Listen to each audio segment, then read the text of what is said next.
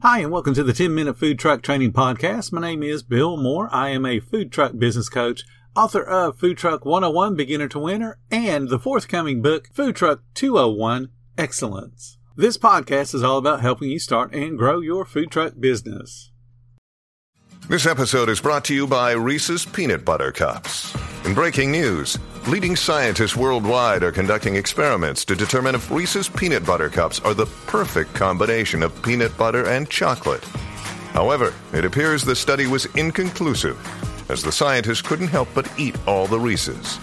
Because when you want something sweet, you can't do better than Reese's. Find Reese's now at a store near you.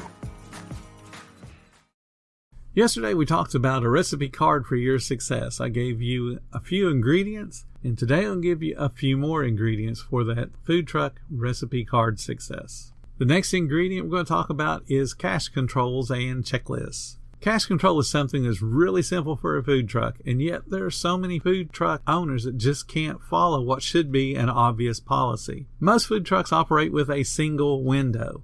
They operate with a single cash register. And that also means, keyword single, there should only be a single person in that cash drawer. And no, that doesn't include you as the owner. You count out the drawer and let the employee know that, hey, here's a hundred bucks, here's 75 bucks, whatever your starting drawer amount is. Let them verify it and then they're in charge of that drawer. And you do not touch it until the shift is over. And you either change out a drawer and put a new cashier in place or you count the drawer because you're closed. You should establish the policy of one person per cash drawer. You should establish a policy that has a small over and short range. Every restaurant company that I've ever worked for, and I've worked for a bunch, always had the standard of $2 plus or minus for their cashiers. So at $2 and one penny, whether it's plus or minus, that cashier was getting written up. And you're saying, well, if they're $2 over, it's not a big deal. Yeah, it is. Because one of two things are going on. They've cheated a customer or they're cheating you. When someone ends up being over in cash, especially folding money cash, they have either not rung up something properly, they've given away food that was never rung up to begin with and forgot to pull the money out and stick it in their own pocket, they've done something wrong. The same with being short. They've handed out too much change, they weren't careful in their math, they weren't careful with their change counting. And that $2 I used to think was a very tight range until I had a girlfriend that worked in an extremely busy grocery store.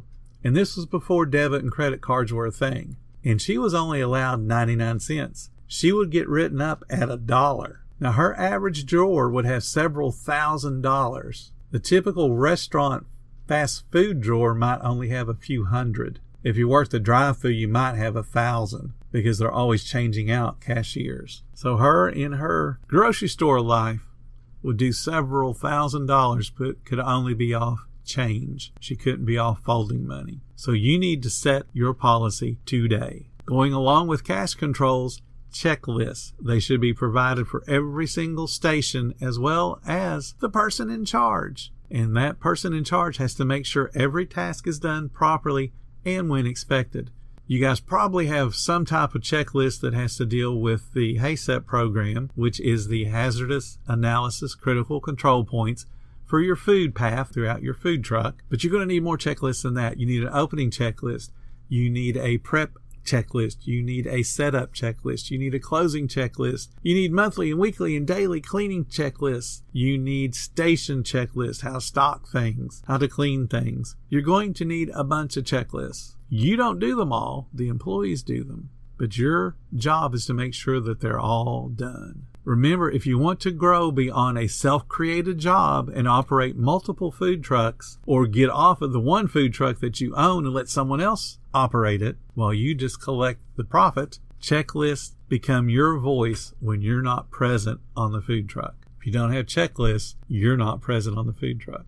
Every position needs primary and secondary job duties. And I mean every position, including whoever's in charge. This is something I've talked about before. Every station on your food truck needs specific duties associated with taking care of your guests in a step by step manner. For example, the cashier greets every single guest within five seconds saying whatever your script is and saying welcome and then suggesting your signature food product. So the example would be, Hi, welcome to the food truck. My name is Bill. Would you like to try our bacon double cheeseburger? And you say with that same enthusiasm time after time after time. The cook should be starting the cooking process as soon as they hear the guest say, Hey, yeah, I would love to have that double cheeseburger. That meat should be going on the grill. They don't need to wait for a ticket. They don't need to wait for the KDS. They are working verbally off of what they're hearing. They're paying attention. The cook should be putting the longest cook time product on the very second they know they need it. The assembly person should be prepping wraps or boxes, marking a special on the wrap. They should be getting the bags ready the second that they know they need them. If you have an expediter, they should be reading the tickets. They should be looking for the KDS.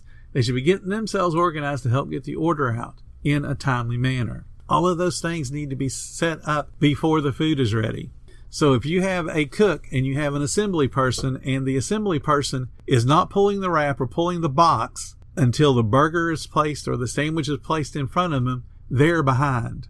You have a training issue. That's how detailed you got to be. Every position should spring into action the second a guest walk up to the window. A great team will stay caught up to the cooking capacity of your equipment. And that's one of those high level things you got to learn.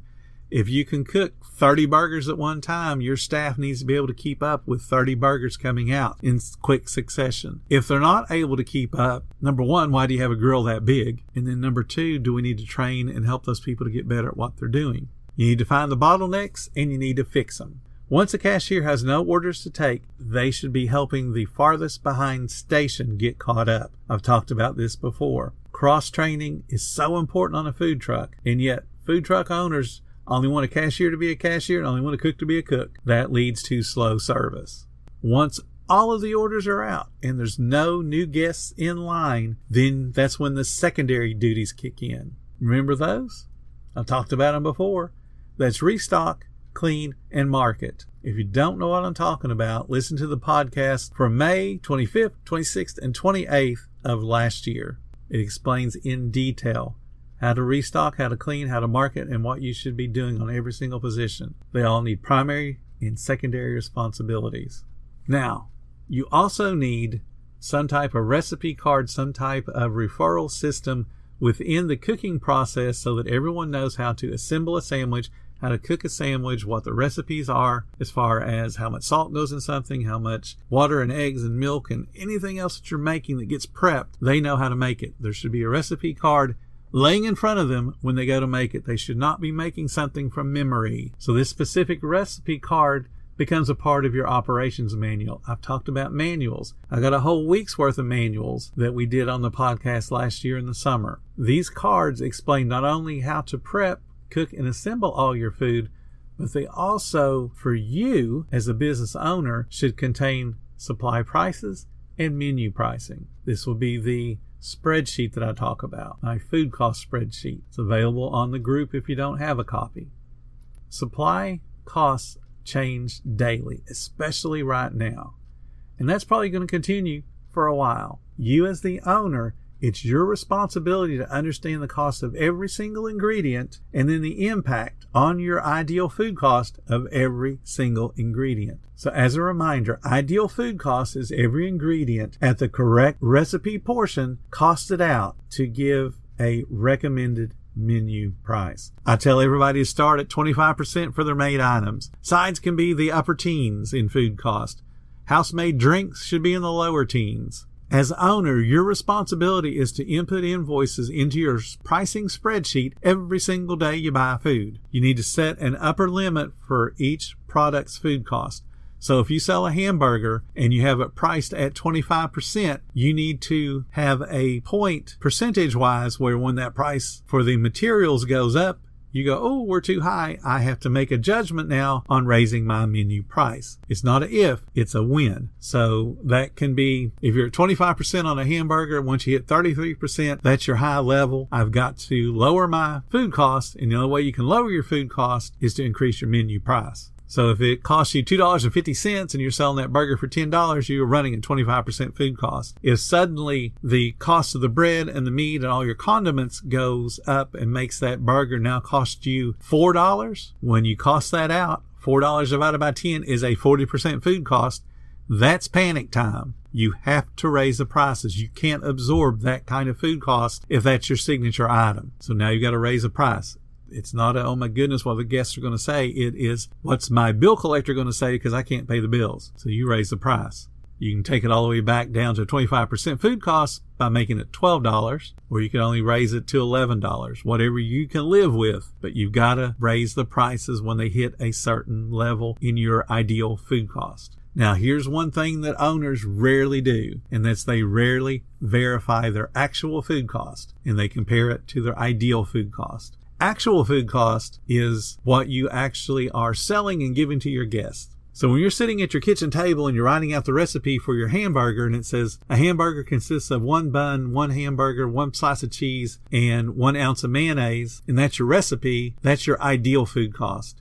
Your actual food cost is when you're standing at that grill and you're cooking that burger and you're flipping it onto the bun, applying the cheese, and then you go over to the mayonnaise and you're scooping out whatever mayonnaise fits on the, the ladle and you're just slathering it on and sending it out. If that's not one ounce, you've got a problem. You've promised yourself, you promised your guest that you were putting one ounce of mayonnaise on that sandwich. That's how you costed it out. If you're putting less than an ounce on there, the flavor has changed now. The sandwich is going to be a little bit more dry. Your guests are going to complain or they're not going to complain and just go away. In either case, you're hurting your chances to retain your loyal guests. That's a bad thing. Your food costs are going to be good because you're using less mayonnaise than you said, but you're hurting your guests. The flip side of that is if you're putting on two ounces of mayonnaise, the guests may love it because if they love mayonnaise, ooh, this is awesome. But you've hurt your profitability. You've hurt your bank account because you're putting more product onto the sandwich than you're getting paid to put on it. So you have to verify your actual food cost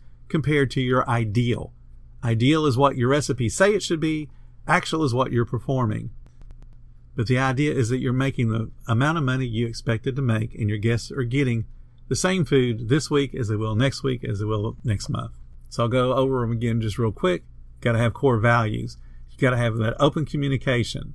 You have got to have accountability. You have got to have cash controls and checklists. You've got to have primary and secondary job duties. You've got to have recipe cards specific to your menu. All of those things will help you to create a business that you might actually be able to step away from from time to time. Thank you guys so much for listening to the 10 Minute Food Truck Training Podcast.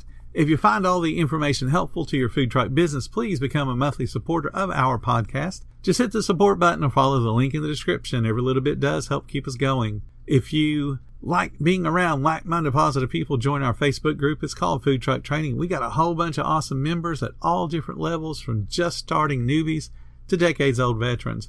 They've all got your back when it comes to helping your food truck business. And again, Thank you so much for listening. Come back tomorrow. You know I've got a whole bunch more to say when it comes to helping you and helping your food truck business grow.